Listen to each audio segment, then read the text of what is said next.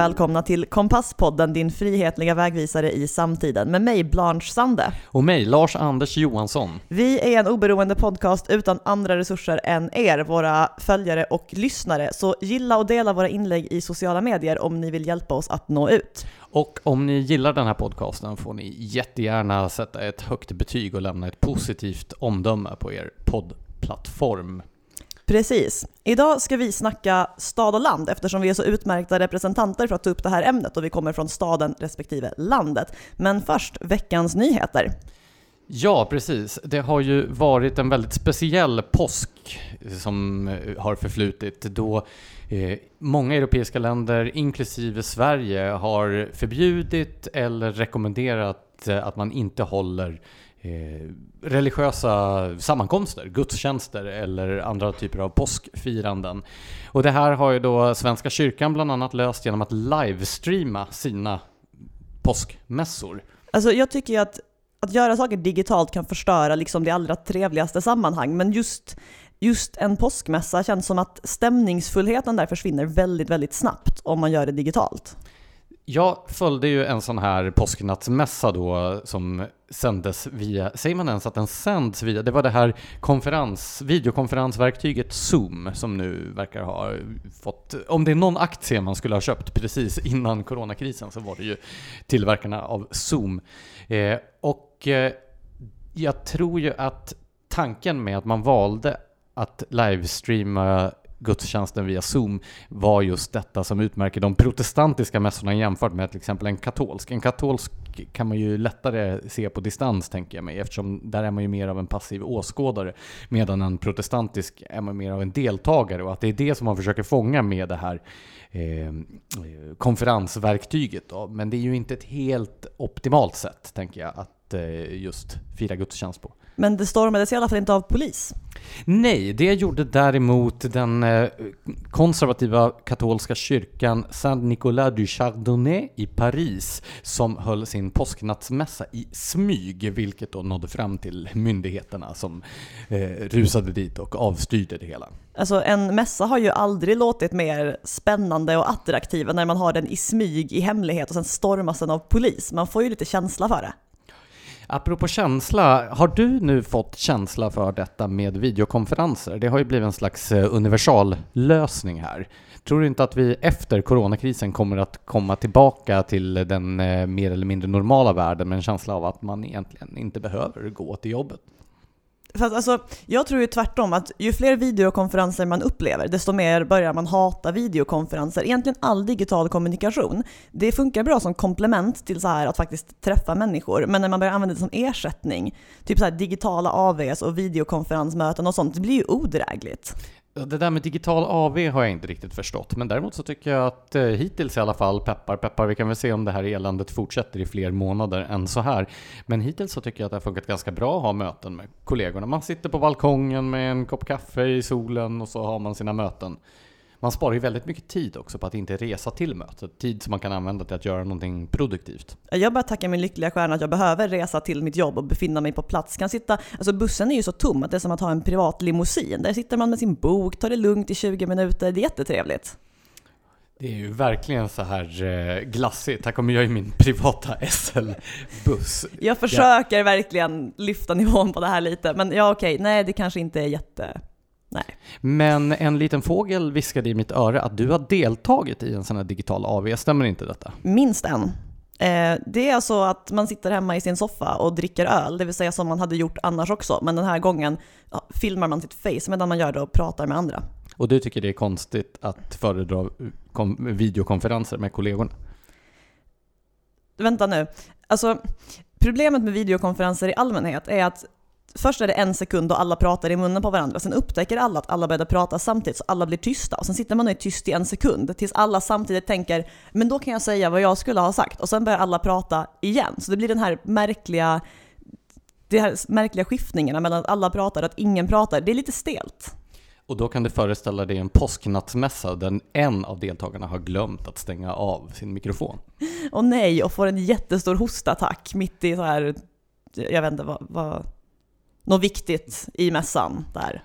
Och apropå uppståndelse så verkar det ju som att våra lyckönskningar till Storbritanniens premiärminister i förra avsnittet har burit frukt. Precis, Bojo is back! Han är sannerligen uppstånden. Ja, nej, han eh, skrevs väl ut, eller så annonserades det i alla fall på på självaste påskdagen att Bojo har lämnat intensiven. Han såg lite medtagen ut och ungefär 25% rufsigare än normalt. Men han var tillbaka, han höll ett väldigt fint tal till sjukvården och tackade alla som stannar hemma och så vidare. Alltså vilken skillnad det är mellan honom och övriga politiker i typ vår del av världen. Eh, Och hur gjorde man nu för att gå med i hans fanclub som du har startat? Hör av er, jag fixar det. Men det är ju inte bara goda nyheter. Du har en spaning om att eh, den här coronakrisen och dess drakoniska åtgärder, nedstängningar av hela samhällen och så vidare har fått människor att återigen börja fantisera om införande av en världsregering. Ja, alltså inte för att säga vad var det jag sa, men vi snackade väl om det här i ändå det första eller det andra avsnittet, att eh, det här misslyckandet som EU ändå har... Det Vi, har ju- alltså, vi är inne i tredje avsnittet och redan börjat prata om samma saker. Japp. Nej men alltså nu har vi ju blivit eh, bevisade, alltså verkligheten har ju bevisat att åtminstone jag hade rätt när jag sa att eh, förmodligen så kommer EU inte att lära sig av sitt hyfsat dysfunktionella hanterande av corona. Att så här, ja men då kanske vi inte, då kanske vi borde lämna det här åt länderna utan snarare att det drar lärdomen att nu måste vi fördubbla våra överstatliga insatser. Så Dels- vad är det för iakttagelser som du har gjort? Ja, men dels så enades ju EU förra veckan om ett krispaket på den svindlande summan 5 000 miljarder kronor. Alltså det är ju så stora summor att man liksom tappar konceptet för det. Men i alla fall, eh, ett stort EU-krispaket på enormt mycket pengar som ska gå till bland annat småföretag och arbetslös säkerhet och den sortens grejer. Det här är alltså grejer som hade kunnat skötas utmärkt bra av medlemsländerna. Det är ju pengar som kommer från medlemsländerna som betalas tillbaka till medlemsländerna. Varför måste det ta vägen via Bryssel och ett antal, stort antal byråkrater och tjänstemän där? Men sen har jag också sett flera enskilda politiker som verkar vara rätt taggade på vad jag typ tolkar som någon sorts världsregering. Carl Bildt skrev i Sydsvenskan, det här var ett tag sedan så det var inte den allra senaste veckan, men vi har ju lite eftersläpning här. Han skrev att världen behöver citat en mycket starkare global kraft, slutcitat, eh, med auktoritet och maktmedel och du vet sånt för att bemöta hotet från pandemier och det låter ju lite som Eftersom han tycker att FN har varit en sån succé, kanske? Jag, jag antar det. Gordon Brown har ju varit inne på samma sak, någon sorts temporär världsregering för att hantera den medicinska och ekonomiska krisen. Och alltså, det här är ju det sista vi behöver. Ja, men får man inte lite känslan av att den här typen av kriser då tar alla tillfället i akt att rasta sina gamla käpphästar. Jag menar Torbjörn Tännsjö har ju varit ute och pratat om att man ska avskaffa demokratin och så vidare. Så det är liksom Never waste a good crisis. exakt. Och det gör ju inte heller det liberala ungdomsförbundet har du noterat. Oh, ja, men det här är så här kategorin sett sak på Facebook, egentligen ganska irrelevant, men blivit oproportionerligt provocerad. Jag vet inte om vi har snackat om det här under, men det finns ju en tendens hos socialliberaler att inte förstå skillnaden mellan rättigheter och saker man måste tvinga folk till. Till exempel föräldraförsäkringen. Vi ska alla ha rätten att dela lika på den, alltså måste vi tvinga folk att göra det. Nu Nej då, du kan ju välja att inte få tillbaka pengarna som du har betalat in i skatt. Du är ju fortfarande fri att avstå dessa pengar till någon som vill bli tvingad. Det, det är bedrövligt och sant, ja. Eh, men nu vill alltså LUF, eller det föreslår i alla fall att man ska tvångsvaccinera barn eftersom vaccin är en rättighet. Man går alltså direkt från det är en rättighet med vaccin till därför måste vi tvinga alla att ta det. Alltså barn blir ju per definition tvångsvaccinerade oavsett om det är deras föräldrar som väljer eller inte. Alltså i min mening så kan man ju förvänta sig att föräldrarna har barnets bästa lite mer i ögonen än staten har. Eller Liberala ungdomsförbundet. Ja men kanske, ja. Ska vi gå in på veckans huvudämne? Precis, du har ju noterat, eller det har vi väl alla gjort, men eh, en del eh, latent Stockholmshat som har blommat upp i coronas spår. Ja, en viss animositet har kunnat skönjas i de sociala medierna och den har också eldats på, inte minst då av eh, de olika nyhetskanalerna. Såg du det här inslaget, jag tror det var i SVT, när de var runt och intervjuade människor som satt och solade i Kungsträdgården och frågade om varför de inte utövade social distansering. Nej, vad fick det för svar? Ja, men det var ju då, efter, i och med att man gick ju fram till dem som inte utövade social distansering så kablades det då ut en bild av helt obrydda stockholmare som struntade i detta samtidigt som krisen grasserade omkring dem och eh, det här gjorde ju då att eh, många människor runt om i landet verkligen fick bränsle för sitt, eh, ja, sin lätta avoghet gentemot huvudstadens befolkning. Jag ser vad du menar. Nej, men det är ju ett faktum att corona har drabbat Stockholm hårdare än stora, alltså stora delar av resten av landet. Eh, så det ses ju som ett hot mot sjukvården i, ute i regionerna och på lokala platser om det kommer dit en massa stockholmare som eventuellt bär på smitta. Både för att det smittar andra och för att det belastar någon annans sjukvård. En Ja. favorit var ju den här, eller favorit, men jag njöt på Twitter av en arg herre eh, som hade spelat in ett ungefär minutlångt videoklipp där han bland annat fastslog att eh, det satan stockholmarna är orsaken till allt helvete på jorden. Ja, och det som man har kunnat notera det är ju att den här eh, reaktionen tycks vara särskilt vanligt förekommande på sådana ställen där ekonomin är mer eller mindre beroende av just dessa förhatade stockholmare som kommer dit som sommargäster. Fast det gäller ju inte Skåne, Skåne klarar sig fint. Österlen, någon? Jo, men Österlen är ju östra Skåne, det är inte samma sak. Ja, och det vi ska försöka bena ut i det här avsnittet, det är väl vad det är för mekanismer, för historiska faktorer och så vidare som ligger bakom det här upplevda spänningsförhållandet mellan Eh, stad och land, mellan huvudstaden och landsorten eller mellan residensstäder och den omgivande landsbygden. Ja, det finns väldigt många olika tänkbara konfliktlinjer här. Precis, och den här spännande frågan var egentligen friheten är som störst i stan eller på landet. Men först måste vi ju reda ut det här vad som egentligen är stan respektive landet. Ja, för vi kommer ju båda från landsorten, men bara en av oss kommer från landsbygden, vilket ju är en intressant distinktion. Ja, alltså jag kommer ju från en by med ungefär 4 000 invånare, i en kommun med ungefär 14 000 invånare som räknas som en om det är en gles tätortskommun eller en, men det, det hamnar i alla fall under landsbygdskategorin.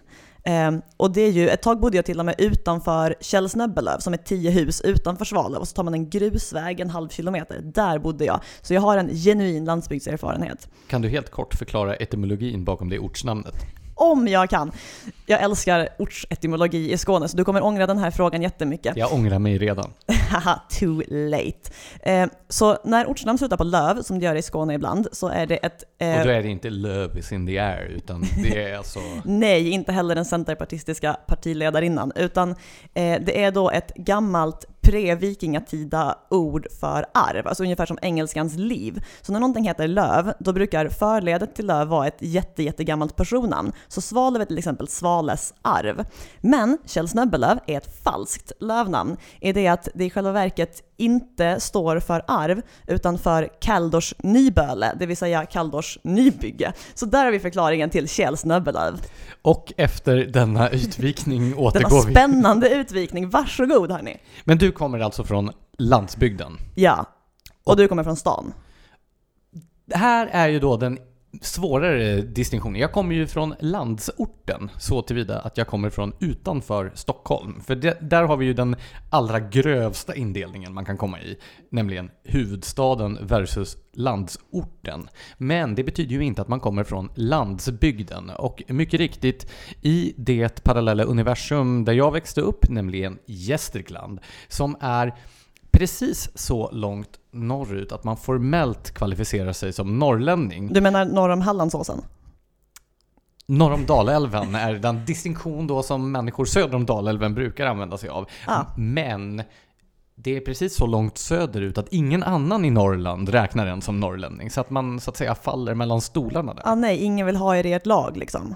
Nej, och det är väl det här också att precis i norra Gästrikland ligger Ödmården, detta fantastiska område. Vad där för något? Ödmården, det är en mörk, ja men tänk dig en extremt läskig skog där då hälsingarna slog ihjäl aposteln Staffan när han skulle upp och kristna Hälsinglands befolkning. Dramatiskt. Och det är väl någon slags så mental gränslinje där tänker jag. Att det är liksom norr om Ödmården, there be dragons. Men hur som helst, Ja. eh, Gästrikland är liksom Ja, Gävle försöker ju desperat torgföra sig som en del av Mälardalen. Även om resten av Mälardalen inte riktigt har uppfattat detta ordentligt. Men norrlänningar brukar inte riktigt erkänna heller Gävle som en del av Norrland. Så att det blir en problematisk, sån där, ett limbo. Men i förhållande till Stockholm är Gävle alltså periferin och huvudstaden är centrum. Men i förhållande till det som ligger runt omkring Gävle så är det ju, gent- eller, så är det ju Gävle som är centrum och resten som är periferi. Ja, precis. För Gävle är ju den stora residensstaden som varit en stor stad ganska länge. Nu är det 100 000 invånare, men den var ju Norrlands största utskeppningshamn eh, för industrierna, både järnbruken och skogsindustrierna och så vidare under väldigt lång tid. Så den var stor och välmående länge och har ju nu också i sviterna av det som vi talade om i det förra avsnittet med kommunsammanslagningar och så vidare blivit ännu mer parasiterande på sitt omland så att säga. Det ser ut så på många håll i Sverige att centralorten så att säga sväller på den omgivande landsbygdens bekostnad.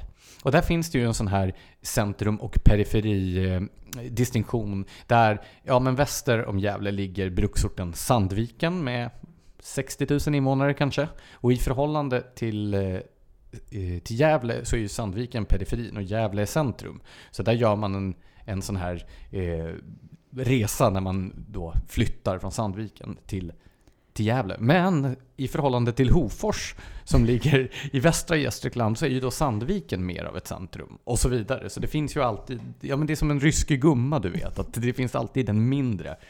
Jo, och sen finns det väl också det här elementet att även inne i Gävle finns det ju förmodligen centrum och periferi. Det är att det finns liksom det centrala Gävle och utkanterna.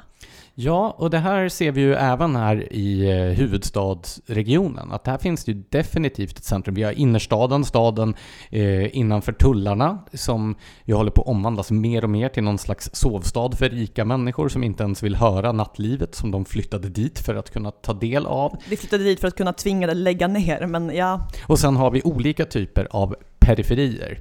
Vi har eh, villaförorterna som å ena sidan kan betraktas som väldigt mycket centrum eftersom det finns några av de absolut mest välmående stadsdelarna i hela Sverige som är i den geografiska utkanten av Stockholm.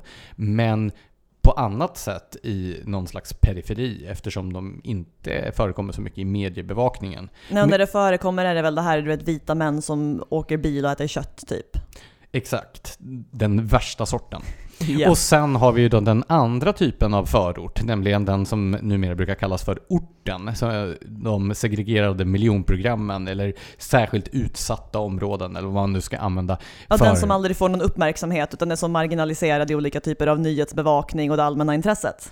Exakt. Ja. Och den vars varenda kulturellt uttryck blir föremål för den offentliga sektorns ohämmade beundran. Vi har ju fått stå ut med, åtminstone sedan slutet av 90-talet, med att hiphopkulturen och hiphopmusiken har varit officiellt soundtrack för den offentliga sektorn. Ja men det där är ju ett tecken på att det trots allt är en form av centrum medan ingen öppet skulle erkänna att den gillar dansbandsmusik som väl är liksom det officiella soundtracket där jag kommer ifrån.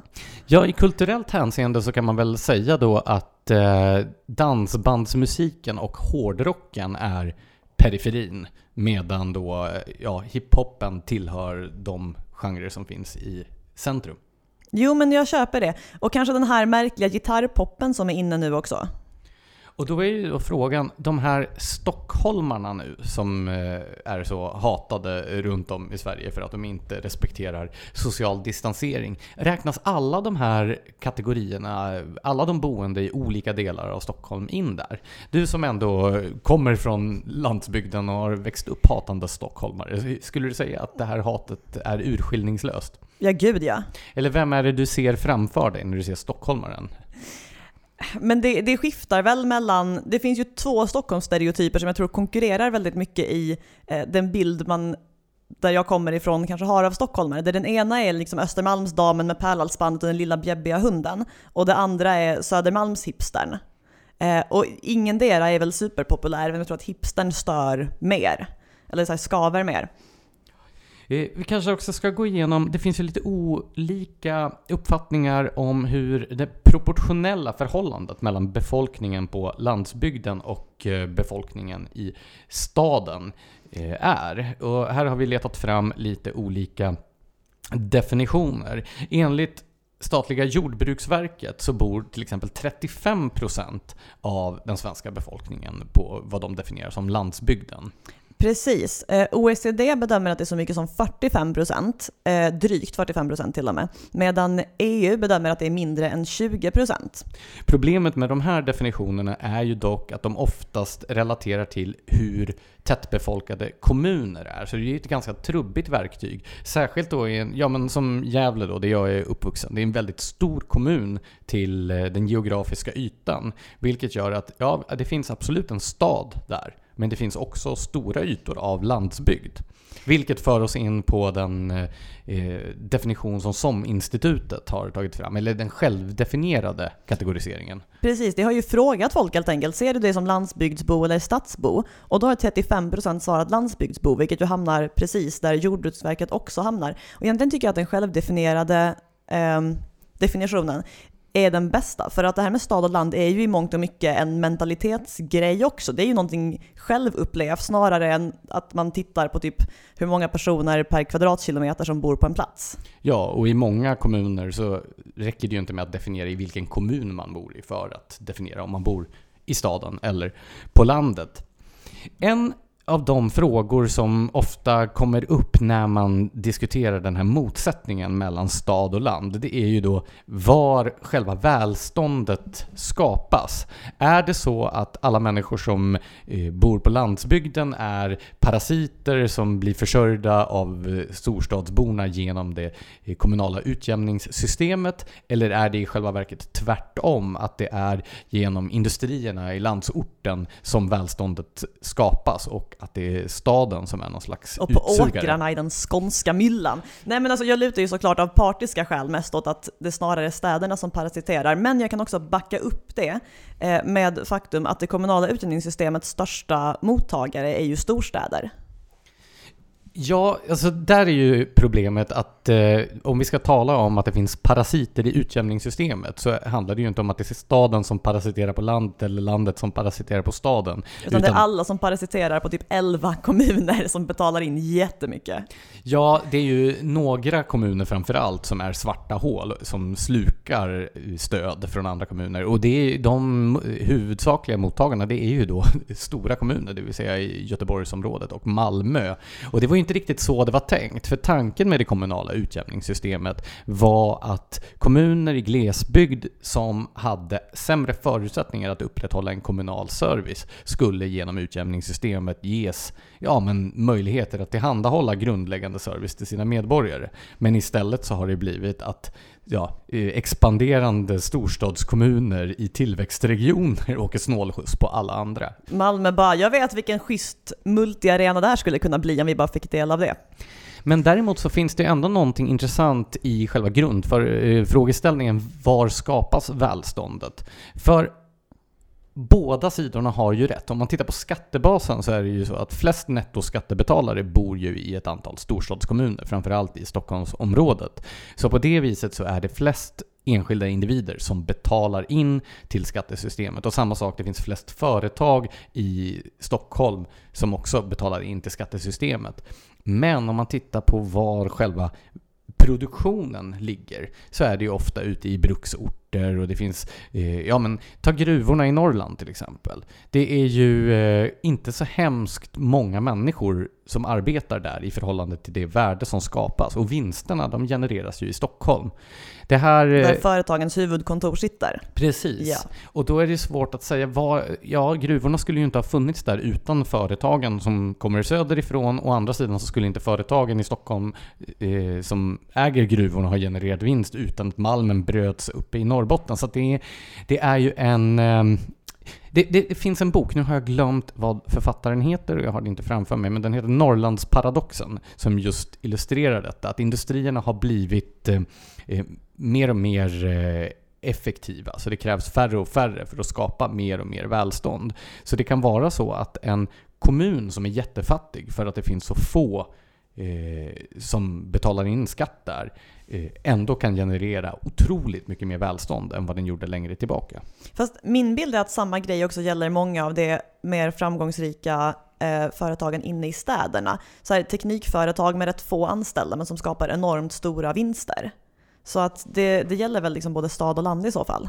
Ja, och eh, en sån här eh, paradox också som inte bara gäller i Norrland utan på många gamla bruksorter, det är ju att på de ställen där bruken finns kvar så kan det ju vara så att de går som tåget och eh, genererar jättemycket pengar åt sina ägare och åt de få som behövs för att driva bruket. Men det är så pass få som behövs nu i den väldigt automatiserade industrin, vilket gör att orten i övrigt kan vara helt på dekis. Vilket gör då att det som man brukar kalla för globaliseringens vinnare och förlorare kan finnas på samma bruksort. Det vill säga en massa människor som har blivit arbetslösa för att de inte behövs i industriproduktionen längre och samtidigt då de som är kvar i produktionen som tjänar mer pengar än någonsin.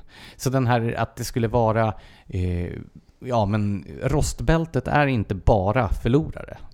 Okej, skulle du säga att vi har nyanserat den här bilden så mycket nu att vi kan komma in på den här kärnfrågan, var är friheten störst?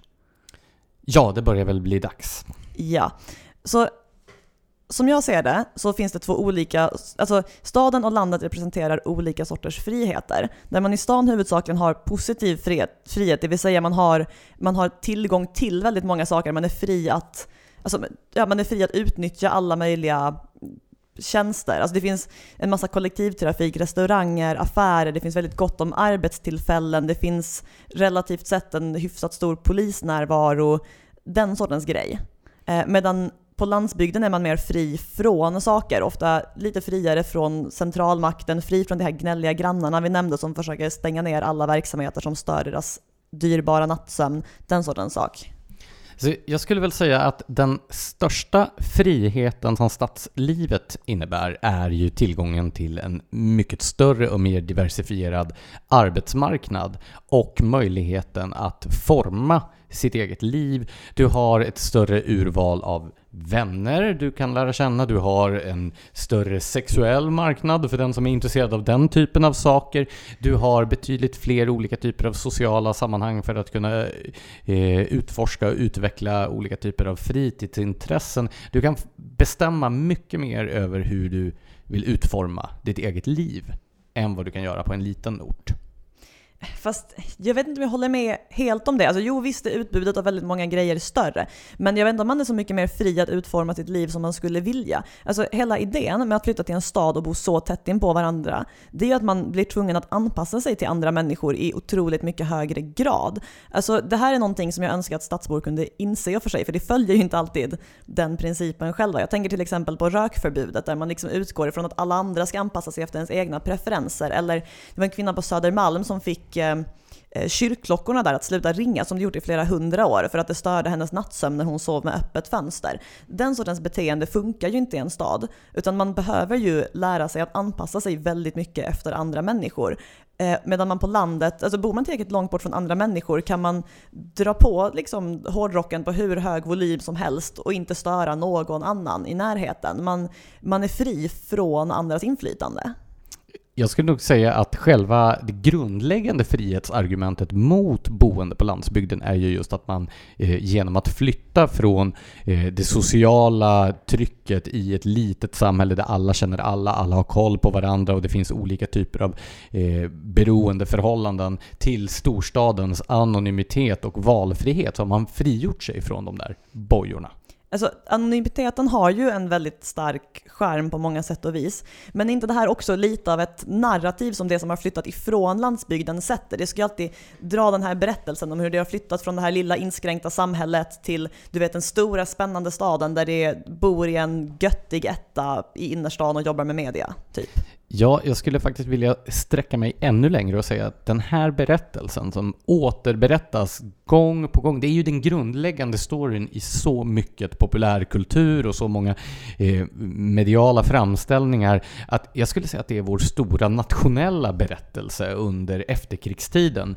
Och att det blir på något sätt som Nej, nu ska jag bli extremt så bombastisk och storvulen. Jag skulle vilja säga att det är vår nya statsreligion och att eh, då alla mediearbetare som för ut den här är ett slags prästerskap. För med den här individuella resan från då den förment inskränkta landsorten till den moderna eh, storstaden så förkroppsligar var och en av dem som gör den här resan, hela nationens resa från ett då förlegat agrart bondesamhälle då 90% av befolkningen arbetade i jordbruket till eh, industrination och sedermera då ett högteknologiskt specialiserat informationssamhälle.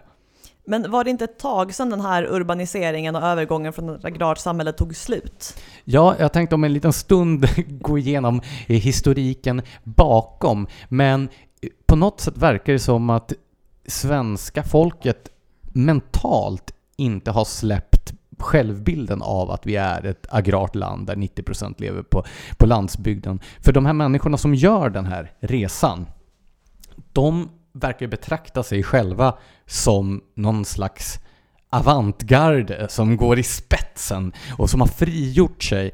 Det här stämmer ganska bra med eh, David Goodharts indelning av eh, befolkningen i Anywheres och Somewheres. Ja, du menar eller... någonstansare och var som helstare? Precis. Ja. Eh, och problemet med den här beskrivningen då, med det här ädla avantgardet som står för den fördomsfria moderniteten och välståndet och eh, på landsbygden har de väl knappt penicillin. Eh, nackdelen med det, det är ju att man samtidigt som man förhärligar sig själv när man flyttar till Stockholm och jobbar med media, så stämplar man ju alla som inte gör samma resa, det vill säga de som är kvar på sin födelseort, oavsett om vi pratar om Kjells Nöbbelöv eller om eh, Gävle, eh, som någon slags förlorare. Ja, och det finns ju ytterligare en dimension av det här, nämligen att det som flyttar ifrån den här sortens små samhällen, det är ju sällan det som är vinnarna på plats, så att säga. Det är ju inte så här det som är populärast i klassen och har massor av vänner och arbetsmöjligheter där att stanna kvar för och så, utan det är ju det som känner sig utstötta redan när de lämnar. Då är det klart att man vill sätta berättelsen av sig själv som någon som har frigjort sig istället och blivit en vinnare och allt det här. Ja, men i själva verket så är det ju som med allt annat. Det, det, finns ju både vinnare och förlorare om man nu ska dela in människor i det. Bland de som flyttar och bland de som stannar kvar. Absolut. Men alltså för att återkomma till det här med var friheten är störst. Alltså jag ser det ju som att kärnan i frihet är liksom självständigheten och autonomin. Och på landsbygden har man så mycket större möjlighet. Alltså man kan ha sin egen brunn, man kan ha sin egen lilla väderkvarn eller någonting. Alltså man kan ju vara nästan självförsörjande om man verkligen vill. Man är fri från, från trängselskatter och bilköer och alltså polisnärvaron nämnde jag tidigare som eh, någonting som kan bidra till positiv frihet i stan. Men frånvaron av poliser, alltså polisnärvaron kan ju också vara ett hinder för friheten. I Billeberga, som också ligger utanför Svalöv i kommunen, där avslöjades för ett tag sedan ett så kallat privat systembolag, en så jättevälsorterad spritbutik fast med rimliga öppettider och priser i kontrast till Systembolaget. Privat inte... systembolag, det låter som en paradox. Jag tror det var public service som satte terminologin där, men, men i alla fall, det hade ju kunnat existera mycket kortare tid inne i stan och det är ju också en aspekt av frihet att kunna liksom... Vara kriminell. att kunna leva fritt.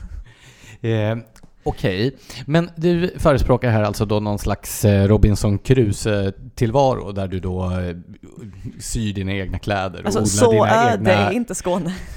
Nej men du talade om självförsörjning och så. Jo men det finns ju ett element av det, alltså det här att kunna klara sig själv och vara fri från att vara beroende av att andra ska leverera grejer man behöver, det är ju en grundläggande frihetsgrej. Jag lyssnade på medierna i eh, public service och de hade granskat det här programmet Hjälp, vi har köpt en bondgård. Va? Är det här ett program? Det är ett program. Det är ju en slags trend nu. Det kommer vi också att komma tillbaka till eh, med ja, som en slags ny grön våg när det har blivit lite hippt att flytta till landet. Eh, Mandelmans gård finns det ju något som heter det där känner jag till. TV4. Yep. Och nu har public service då för eh, statliga public service har lanserat sitt motprogram då, som heter Hjälp, vi har köpt en bondgård. Men då visade det sig att de här eh, programledarna då, alltså, hela konceptet för programmet är ju att de har köpt en bondgård och så ska de bli självförsörjande. Men enligt medierna i P1 så är programledarna fortfarande skrivna i sin bostadsrätt i Skarpnäck i Stockholm, vilket inte framgår i det här programmet. Så att det här med självförsörjningen på, på landsbygden verkar ju inte vara helt eh, enkelt Jag tycker inte att de här Skarpnäcksborna är representativa för landsbygden, vill jag vara tydlig med. Men alltså, det finns en djup orättvisa rent strukturellt i det här. För att den här idén bakom det kommunala utjämningssystemet, att det, det är väldigt svårt, eller problembeskrivningen bakom, att det är väldigt svårt att leverera samma nivå på samhällsservicen i glesbygd som i innerstan. Det stämmer ju förstås. Eh, det är jättesvårt för landsbygden att konkurrera med den sortens grejer. Problemet är att landsbygden inte riktigt får konkurrera med att faktiskt ha större frihet heller. Eh, vi har ju i teorin kommunalt självstyre i Sverige i det att kommunerna själva sätter skattenivån på kommunalskatten och sånt. Men staten bestämmer ju fortfarande ner på en sån otrolig detaljnivå vad kommunerna måste leverera till sina invånare, alltså vad de måste lägga pengarna på.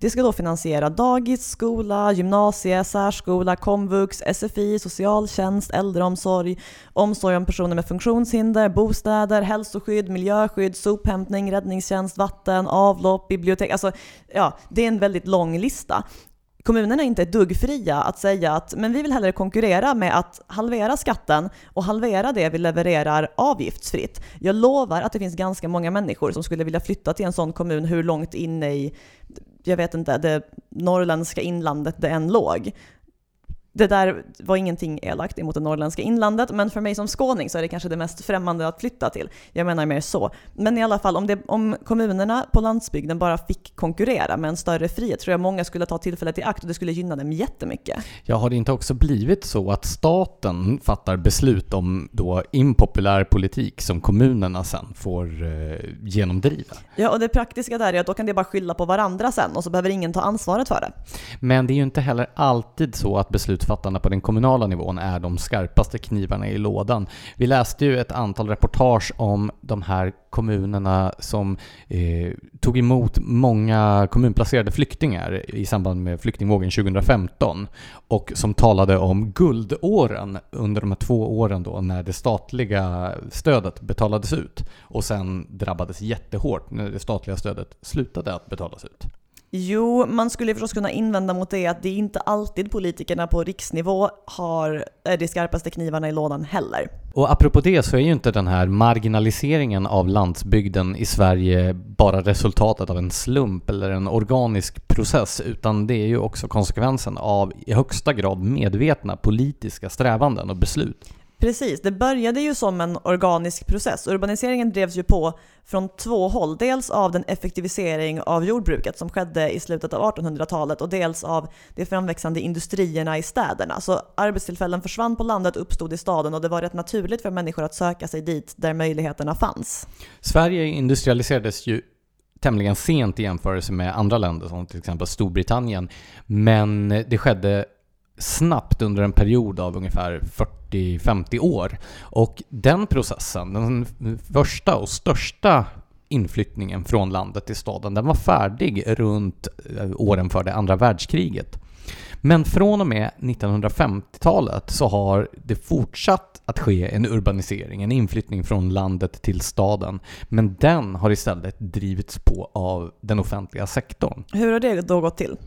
Ja, I förra avsnittet pratade vi om kommunsammanslagningarna där man under perioden från ungefär 1950 till 1970 eh, slog samman landets kommuner till storkommuner. Framförallt var det ju då landskommunerna som det kallades, alltså landsbygdskommuner, som bakades in under större städer som tidigare, tidigare hade varit stadskommuner, eller städer. Precis, och det här urholkade ju väldigt mycket landsbygder och småorter på landet. När, för när, när det blir en central ort som på det sättet blir det administrativa centrumet, då suger den ju upp eh, ja, men skolor och vårdcentraler och lanthandlar läggs ner för att allting, alltså livet centreras ju i mycket högre grad kring den här orten. Ja, och det beror ju också på att politiken centraliserades. De här tidigare landskommunerna förlorade ju makt och inflytande när de inte hade egna folkvalda eftersom centralorten oftast hade en mycket större befolkning än landsbygden runt omkring så blev den ju proportionellt sett mycket mer inflytelserik. Vilket gjorde att de valda politikerna kunde eh, ja, lägga ner samhällsservice och så vidare i småorterna runt omkring med majoriteten bakom sig. Dessutom så gynnade de här kommunsammanslagningarna även arbetarrörelsen eftersom bruksorterna generellt sett blev de dominerande medan de omgivande landskommunerna där till exempel bondeförbundet landet hade varit starka blev relativt sett svagare. Och när samhällsservicen försvann, jag tror vi nämnde i det förra avsnittet som exempel att man lägger ner en byskola i en liten by eh, trots att elevunderlaget är egentligen lika stort som när skolan byggdes. Eh, men i den större kommunen så ser man de här stordriftsfördelarna. Så lägger man ner skolan så bussas eleverna in till centralorten. Ja, men då blir det mindre attraktivt för barnfamiljer att bo där, så människor som skaffar barn kanske flyttar in till centralorten för att bo närmare skolan. Och det är ofta väldigt köpstarka människor så då försvinner ju många verksamheter verksamheter som varit beroende av dem, typ som lanthandeln. Precis, så även näringslivets underlag försvinner. Och så blir det som en, då, en negativ spiral och till slut så är det bara några få åldringar och några sommarstugor kvar på det som tidigare var en levande ort med både offentlig service och privat näringsliv. Ja, och inte för att stordriftsfördelar inte är ett verkligt fenomen, men man kan inte stirra sig blind på det för då missar man ju väldigt många andra värden som i det här fallet ju egentligen borde vägt tyngre. Och sen finns det ju då en, slags, en annan typ av politik som har påverkat i kanske ännu större utsträckning, eller åtminstone lika mycket, eh, på riksplanet. Socialdemokraterna drev under efterkrigstiden, under de här eh, rekordåren som man pratar om, när eh, man skulle fördela om välståndet eh, Eh, genom en väldigt aktiv omfördelningspolitik. Då drev man också någonting som kallades för den solidariska lönepolitiken. Precis, det var ju grundidén att det som fick de största löneökningarna skulle så att säga dela med sig till den som inte fick lika mycket löneökning, personer i andra sektorer. Men det var ju företagen som fick betala för det här, alltså arbetsgivarna. Ja, och inte bara arbetsgivarna utan även arbetstagarna i de företag som ansågs vara för små och olönsamma då för att få fortsätta att existera. För konsekvensen när det skulle vara samma lönenivåer i hela landet var att företag i glesbygd eller ute på landsbygden överhuvudtaget kunde inte konkurrera med lägre lönenivåer, även om det kanske var så att levnadsomkostnaderna där var lägre. Men det är ju samma grej igen som det här jag sa innan med det kommunala självstyret, att man låter ju inte inte landsbygden konkurrera med vad den skulle kunna konkurrera med. Den hålls ju ständigt tillbaka på det här sättet. Så de här människorna som man påstod sig vilja hjälpa genom att hålla uppe lönenivåerna, de blev ju istället arbetslösa och tvingades att flytta från ja, men Norrlands inland och eh, andra delar av Sverige, alltså andra delar av landsbygden till industrierna i Stockholm, Göteborg och Malmö. Den här politiken kallades för flyttlasspolitiken av de som var kritiska till den.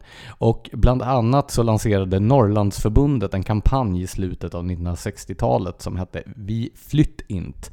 Och den är mest känd för Hasse Burmans kampanjlåt med samma titel. Ja, och den här solidariska lönepolitiken den motsvarades ju också av en liknande politik på jordbrukets område. Ja, för också där såg man stordriftsfördelarna.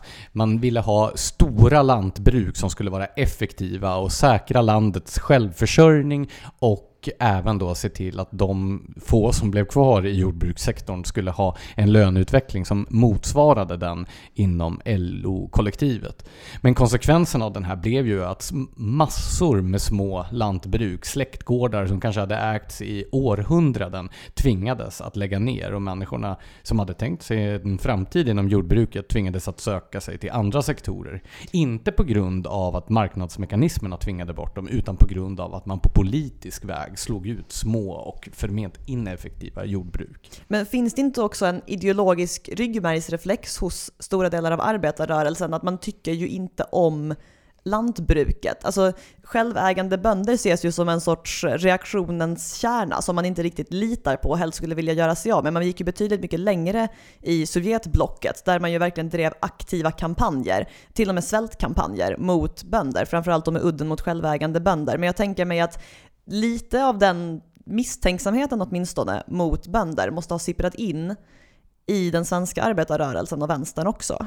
Ja, överhuvudtaget finns det en misstänksamhet mot eh, den privata egendomen och ägandet av jord. Så är det ju.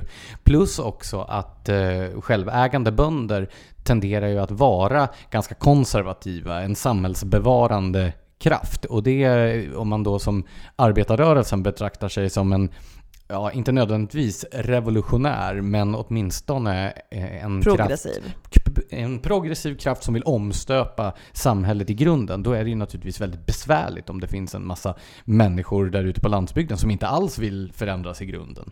Ja, alltså nu det här, den här idén att man kanske egentligen inte bör äga mark överhuvudtaget eller äga liksom jord, den finns ju kvar i vänstern än idag. Jag tänker på vad var hennes titel? Charlotta Riberdal Ja, som ifrågasatte huruvida det var en bra tanke att eh, privatpersoner skulle kunna äga skog. Ja, alltså en så viktig naturresurs som skog. Hon var statlig utredare i frågan eh, och tog i ett Almedalsseminarium lite på volley upp det här att någonting som är så värdefullt ska ju inte människor få äga ungefär. Det där är ju, visst nu har man ju klätt i lite mer av en grön skrud, men grundargumentet är att man vill hindra privat ägande på landsbygden finns ju kvar. Ja, precis. Och eh, som du nämnde, i de realsocialistiska länderna på andra sidan järnridån så drogs de här kampanjerna mot lantbruket till sin spets. Det värsta exemplet är naturligtvis eh, Stalins svältkampanj mot de ukrainska bönderna 1932 till 33 som brukar kallas holodomor och då mellan 3 och 10 miljoner, uppgifterna går isär, ukrainska bönder svalt till döds i ett av de bördigaste länderna i hela Europa. Precis, centralmakten kom och hämtade alla deras, all deras spannmål, all deras mat och sen gav det inte tillbaka någonting. Och om det här kan man läsa i Anne Applebaums eh, mycket obehagliga bok Red Famine.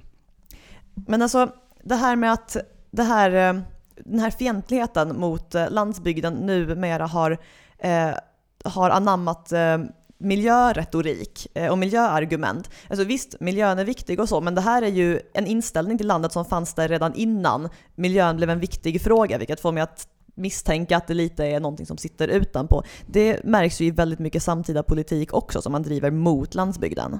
Ja, idag tror jag ju dock att den ideologiska bottenplattan i den landsbygdsfientliga politiken inte så mycket handlar om ett eh, re eh, realsocialistiskt motstånd mot privat ägande som det här vi var inne på lite tidigare eh, om eh, moderniteten som någon slags ny statsreligion där eh, landsbygden och dess befolkning befolkning och dess livsstil eh, symboliserar någonting förlegat, någonting bakåtsträvande. Men medan... återigen den här reaktionära kärnan, det är det jag menar med att det finns en röd tråd här. Ja, och där kommer väl också lite grann då detta med eh, med äganderätten in i och för sig, fast från ett annat håll. Vi talade ju i det förra avsnittet om hur synen på privat ägande hade börjat urholkas och tron på egendomsrätten. Och det ser man ju nu, människor som är väldigt måna om att framställa sig själva som i takt med tiden och örat mot marken och så vidare. De, eh, de stoltserar ju med att de inte äger saker. De går med i en bilpool till exempel och eh, lånar en massa saker. De åker sådana här Voi, scooters, vad det heter, sparkcyklar, elsparkcyklar. Precis, ägandet är lite fult nästan. Men inte på ett Stalin-sätt utan mera på något så här ja, ett lite töntigare sätt kanske. Ja men precis, man är inte lika cool som om man delar grejer för då är man skön och i takt med tiden. Ja, precis. Men utifrån det här så finns det, upplever vi, och det har väl också iakttagits. Vi, prat, vi har pratat om David Goodhart, vi har pratat om Marcus Huvells bok eh, Bakslaget, alltså den här åsiktsskillnaden mellan eh, politiska, mediala och kulturella eliter å ena sidan och en stor del av befolkningen. Ja, men de som lyssnar på hårdrock eller dansband och som inte vill inrätta sig i den här elsparkcykelåkande kategorin befolkning. Ja, alltså spänningen mellan stad och land är ju väldigt mycket spänningen i kulturkriget. Det överlappar ju ganska mycket. Ja, och det är en spänning som går bort bortom höger och vänster egentligen i traditionell bemärkelse. Det var ju därför det blev så svårt för de politiska kommentatorerna att förhålla sig till företeelser som eh, Gillette Jones i, um, i i Frankrike, de gula västarna, eller deras eh, svenska efterapare i bensinupproret. Precis, för det är ju ändå en ganska typisk landsbygdsrörelse. Alltså, det protesterar ju mot just bensinskatter som återigen både är ett angrepp på äganderätten men också ett angrepp på landsbygden eftersom man ju behöver ta sig fram med bil där ute. Det finns inte den sortens kollektivtrafik som det finns inne i städerna. Alltså, faktum är att min egen hemsnickrade definition av stad och land, det går egentligen bara ut på om det finns stadsbussar eller inte. Har du stadsbuss så bor du i stan, typ Eslöv. Har du ingen stadsbuss så bor du på landet, som i Svalöv. Och det är just där man inte har stadsbussar eller jättetäta avgångar med regionbussar som man behöver kunna köra bil. Och i Stockholms län, skulle du då säga att skillnaden är mellan de röda och de blå SL-bussarna? Alltså jag har aldrig riktigt fattat skillnaden mellan dem. Det blå går väl bara längre sträckor? Eller? Ja, men om du bor eh, i, långt ut längs en blå busslinje, då tror jag nog att du kan säga att du bor på landet. Nu är jag ute på för tunn is för att uttala mig. Jag backar.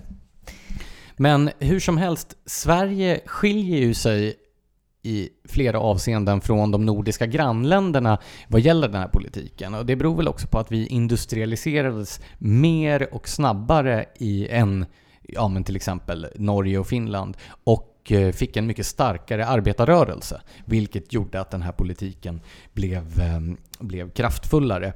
Eh, I Norge hade man inte heller kommunsammanslagningarna, vilket har gjort att då maktbalansen i demokratin mellan landsbygd och storstad eh, har varit mycket jämnare. Eh, Stickan Ljunggren, statsvetaren, han har vid något tillfälle formulerat det som så, alltså skillnaden mellan Norge och Sverige, att eh, Sverige är ett land som förtrycks av en huvudstad, medan Oslo är en huvudstad som förtrycks av ett land. Och det tycker jag sätter ganska väl fingret på kulturskillnaden mellan våra länder. Alltså jag har så svårt att ens föreställa mig hur det funkar i praktiken. Alla länder jag är hyfsat bra bekant med, där är det ju så självklart att det är, det är storstaden som är maktcentrumet och, ja men centrumet och resten är periferin. Ja, alltså Oslo är ju maktcentrumet naturligtvis, men eh, där är regionerna, fylkena, mycket starkare jämfört med eh, Eh, med regionerna i Sverige och eh, kommunerna också. Det är, det är mycket, mycket mer samhällsservice. Det pumpas ju ut otroligt mycket stöd, regionalstöd och så vidare eh, och jordbruksstöd och sådär eftersom bonderörelsen har varit så pass stark. Sen kan man ju från ett frihetligt perspektiv naturligtvis ha synpunkter på, på detta. Okej, så nästa stora fråga för det här avsnittet. Har landsbygden framtiden för sig eller inte? Ja, men jag skulle nog säga att den har det. Det finns många saker som talar för den. Eh, dels en ökande medvetenhet. Vi nämnde de gula västarna och bensinupproret. Jag tycker att det har blivit en slags um, en slags självmedvetenhet hos landsbygdens befolkning både i Sverige och andra länder som man inte har sett ja, men kanske tio år tillbaka. Men kan det här helt enkelt vara en fråga om just kulturkriget? Att det har gjort alltså, landsbygden till lite mer av en enhet och lite mer av en part i en konflikt som inte riktigt fanns där tidigare? Ja, för det är ju också så att många av de här de här frågorna som man har upplevt som en stad och landfråga, den delar ju även en hel del personer som bor stadsnära. Jag menar personer som har egna småhus i en storstadsregion har ju väldigt många intressen gemensamma med människor som bor på landsbygden och betraktas ju också med samma typ av skepsis av de här lattedrickande innerstadseliterna. Anledningen till att jag tar upp den här tröttsamma schablonen med latten, det är ju för att när bensinupproret var på tapeten så skrev eh, Dagens Nyheters dåvarande politiska chefredaktör Per Svensson en sån här raljerande ledartext där han verkligen bekräftade alla fördomar man kunde ha om innerstadseliterna. När han då tyckte att nej men vad är det de är så upprörda över? En liter bensin kostar ju inte mer än en halv kaffe latte i centrala Stockholm. Okej, lattepriserna i centrala Stockholm måste ju vara bizarra. Ja, men framförallt så är det ju så att man behöver inte liksom eh, 17 17 kaffe latte för att ta sig till jobbet. Men däremot kanske man behöver... Man kanske verkligen hatar sitt jobb. Det kanske är det som är grejen. Nej men alltså det här du säger ja, med Per att, Svensson slutade ju sen som politisk chefredaktör. Alltså här har vi ju det, allting bara, allting bara hänger ihop nu. Nej men alltså det här du säger med att eh, skiljelinjen inte går mellan den som bor på landet och den som bor i stan, utan det är mer av en lojalitetsfråga. Alltså, ser jag bara på oss, här sitter vi i varsin kranskommun, men jag ser ju inte mig själv som stockholmare, jag ser mig själv som skåning. Nej, men sen är det ju också så här att den här gruppen som tycker att man ska vara med i en bilpool och åka elskoter och inte äga någonting, det är ju en försvinnande liten grupp, men som har ett oproportionerligt stort inflytande. För egentligen så är det ju så att de här intressena som människor på landsbygden har, de sammanfaller ju med de intressen som väldigt många andra har. Jag menar, har du bara en sommarstuga så är du beroende av att kunna ha en bil för att ta dig dit till exempel. Eller överhuvudtaget de flesta fritidsintressen som inte äger rum i det egna hemmet förutsätter ju att du kan ta dig dit, att du har plats att förvara din utrustning, vad det nu kan vara. Ja men det, det är sant. Så vi har alltså en sorts ny grön våg som talar till landsbygdens fördel. Ja, eh, har inte du iakttagit det? Att det är folk som flyttar ut till landet? Att det har blivit som en, eh, som en grej nu, att man ska skaffa sig en gård på landet. Det är ju, ja men vi nämnde de här två eh, TV-programmen till exempel. Ja, alltså jag känner ju själv nu när jag har varit hyfsat strandad i Stockholm på grund av Corona, att min längtan bort härifrån blir ju starkare och starkare för varje dag. Och lite av det är bara för att du vet, jag är lite kvar i trotsåldern och när någon säger åt mig att jag måste vara på en plats vill jag vara på den motsatta platsen. Men ja, man är ju själv en ganska dålig måttstock eftersom man bara är en individ. Men jo, jag tror faktiskt det finns den här gröna vågen och jag känner mig som lite av en del av den. En intressant sak också med den nya gröna vågen är ju att till skillnad från den gröna vågen på 70-talet som väl var en del av den tidens radikala vänsterrörelse. Det fanns i alla fall en viss överlappning mellan de här två. Eh, så verkar den nya gröna vågen snarare ha en slagsida åt någon slags konservativ höger. Är inte det ditt intryck också? Jo, men faktiskt. Men det handlar ju också om att idag så uppfattas det ju inte som grönt eh, Jo, alltså på någon nivå gör det ju det, men när man tänker sig den gröna livsstilen idag, vad folk propagerar för då är ju inte att man ska odla sina egna grönsaker på landet, utan att man ska odla sina egna grönsaker på balkongen i ett energisnålt höghus. För att leva så tätt som möjligt för miljöns skull. Liksom. Det, är ju, det är ju innerstan som uppfattas som grön idag, snarare än landet rent politiskt. Trots att det egentligen inte är befogat att säga att man är energismartare om man bor i staden jämfört med på landet. Nej. Eh, sen finns det ju också den här aspekten med kriminaliteten i städerna. Jag tänker osökt på den här kända Staffanstorp-filmen som uppmanade folk att flytta ut från stan, alltså Malmö, till det relativa landet, alltså Staffanstorp, just för att kunna leva ett tryggare liv och komma bort från den sortens brottslighet som har drabbat städer som Malmö. Men blir inte det där lite, lite larvigt? Jag menar Skåne är ju stort som ett frimärke. Om man är en gangster i Malmö, vad är det som hindrar en från att åka och härja i Staffanstorp? Det ligger ju liksom ett stenkast bort. Jo, men samtidigt härjas det inte så mycket i Staffanstorp, så någonting finns det ju uppenbarligen där. Jag vänder mig för övrigt emot frimärkesgrejen. Skåne är stort, eh, mäktigt, rymmer massor av olika sorters natur och så vidare. För en av de saker som driver på utflyttningen från städerna är ju just också det problematiska med svensk stadsplanering, där olika typer av områden eh, ligger precis bredvid varandra. Om vi tar trygghetsaspekten då. Fram tills för häromåret så var de här gängskjutningarna och så vidare som vi nu läser om i tidningarna på mer eller mindre daglig basis, de var ju i princip isolerade till de så kallat utsatta områdena. Men nu på senare år så har de ju flyttat ut och är lite Ja men överallt i samhället. Alla andra områden har också börjat bli utsatta. Det har blivit så kallade spillover-effekter, eller som du skulle säga spillöver-effekter. Ja, du hör, det är Hade jag haft tid på mig att förbereda den hade jag kommit på något så mycket bättre. Ja, men... nej, men vi hade ju ett exempel här i närheten i den här eh, relativt välmående närförorten där vi befinner oss just nu, där en student satt, eh, en student, en trumstudent vid eh, Kungliga Musikhögskolan läste jag någonstans, satt hemma i sin lägenhet och, eller i sitt studentrum och blev eh, träffad av en rikoschett från en sån här skottlossning i ögat, så förlorade sitt ena öga.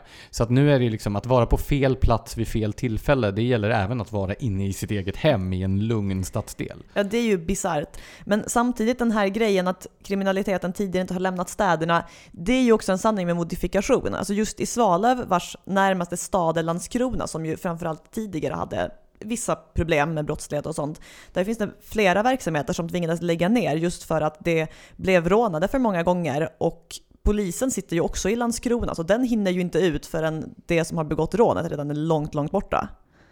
Och det här, det här är liksom 10-15 år tillbaka i alla fall som det här har präglat landsbygden i viss grad. Samtidigt märker man ju här en annan styrka i landsbygden, att den här lite så här klistriga misstänksamma gemenskapen som somliga uppfattade, det har ju en väldigt positiv sida i det att man håller ju koll. Alltså det här att anteckna främmande registreringsskyltar, jo jag fattar att det liksom ser misstänksamt ut, men samtidigt så är det ju ett sätt att hjälpa sina grannar. Alltså man sköter sig själv men man tar också hand om varandra. Jag skulle säga också att eh, det största argumentet för landsbygden nu framöver, det är ju att den nya tekniken, vi har haft eh, fiberbredbandsutbyggnaden, vi har nu fått den här coronakrisen som har lärt människor hur fantastiskt bra det går att ha videokonferenser hur istället, istället för att eh, träffas på ett kontor. Det gör ju att människor som är intresserade av en mer aktiv livsstil, människor som kanske ja, men är intresserade av att vara ute i skog och mark, att ha husdjur, hundar eller hästar som är intresserade intresserad av jakt eller fiske eller annat som man då inte gör primärt i en central storstad, eh, har möjlighet att fortsätta jobba med det som de jobbade med i staden, fast höja sin livskvalitet oändligt mycket. Jo, men även om jag tror att man måste vara galen för att faktiskt föredra att kommunicera digitalt i jobbet och så, så kan jag ändå köpa att det är en uppoffring man kan vara beredd att göra för att inte behöva bo mitt där jobbet är alla gånger. Absolut. Men vad talar då emot landsbygden framöver? Politiken. Nej men just det här att man hindrar ju landsbygden, som vi har sagt ett par gånger nu, från att konkurrera med vad den skulle kunna konkurrera med. Den utarmas ju på många sätt, det bedrivs politik som skadar den, kilometerskatten, eh, flygskatten innebär ju att eh, tillvaron blir mer prekär för en hel del regionala flygplatser som ju är en viktig aspekt av mobilitet längre ifrån storstäderna den sortens grej talar ju ganska starkt emot landsbygden, tyvärr. Ja, alltså det är kanske mest provocerande exemplet på landsbygdsfientlig politik, det är väl den här idén om att man ska bygga en extremt dyr höghastighetsjärnväg mellan då Stockholm, Göteborg och Malmö som gör att människorna som bor i de här städerna inte ska behöva stanna någonstans på vägen. Och så ska man då lägga alla pengar som skulle behövas för att rusta upp det befintliga järnvägsnätet med en massa stationer på vägen till det här så att verkligen stockholmarna, och göteborgarna och malmöiterna inte ska behöva ha med övriga landet att göra överhuvudtaget och samtidigt slå sig för bröstet och känna sig extra goda för att de tjänar miljön. Ja men precis, folk ska inte få köra bil utan vara hänvisade till kollektivtrafik men den enda kollektivtrafiken man vill satsa på är alltså att stockholmare och malmöiter ska kunna spara 40 minuter om dagen när de reser till varandra. Men jag läste någonstans att eh, Per Bolund var mycket ledsen i ögat eftersom den här coronakrisen riskerade att göra grus av planerna på den här landsbygdsfientliga höghastighetsjärnvägen. Styrkekram. Handhjärta. Så, eh, är det någonting som du vill tillägga eller börjar vi närma oss avrundningen av detta avsnitt? Jag är nöjd. Ja, eh, då, vi får ju säkert anledning att återkomma också till konfliktlinjen mellan stad och land i kommande avsnitt. Men eh, om vi ska sammanfatta vad vi har kommit fram till idag. Jag har i alla fall landat i att livet är friare på landet, men att staden aktivt håller landet tillbaka på grund av kulturkrigsskäl. Och det var precis de ingångsvärden som du hade med dig in i det här samtalet. eh, ja, ja det var det. Du då? Ja, nej men jag skulle väl säga att både staden och och eh, landet har utifrån ett frihetsperspektiv sina respektive fördelar. Jag är väl inte lika kategorisk som du. Däremot så håller jag med dig om att det förs idag en aktiv politik som missgynnar eh, livsstilen som är förknippad med att leva utanför städerna. Där har vi våra slutsatser. Eh, så tack så jättemycket för att ni har lyssnat. Och som sagt, vi är en fristående och oberoende podcast utan extern finansiering eller andra resurser än er. Så prenumerera, följ oss i sociala medier och dela och gilla jättegärna våra inlägg för att hjälpa oss växa. Tack för att ni har lyssnat.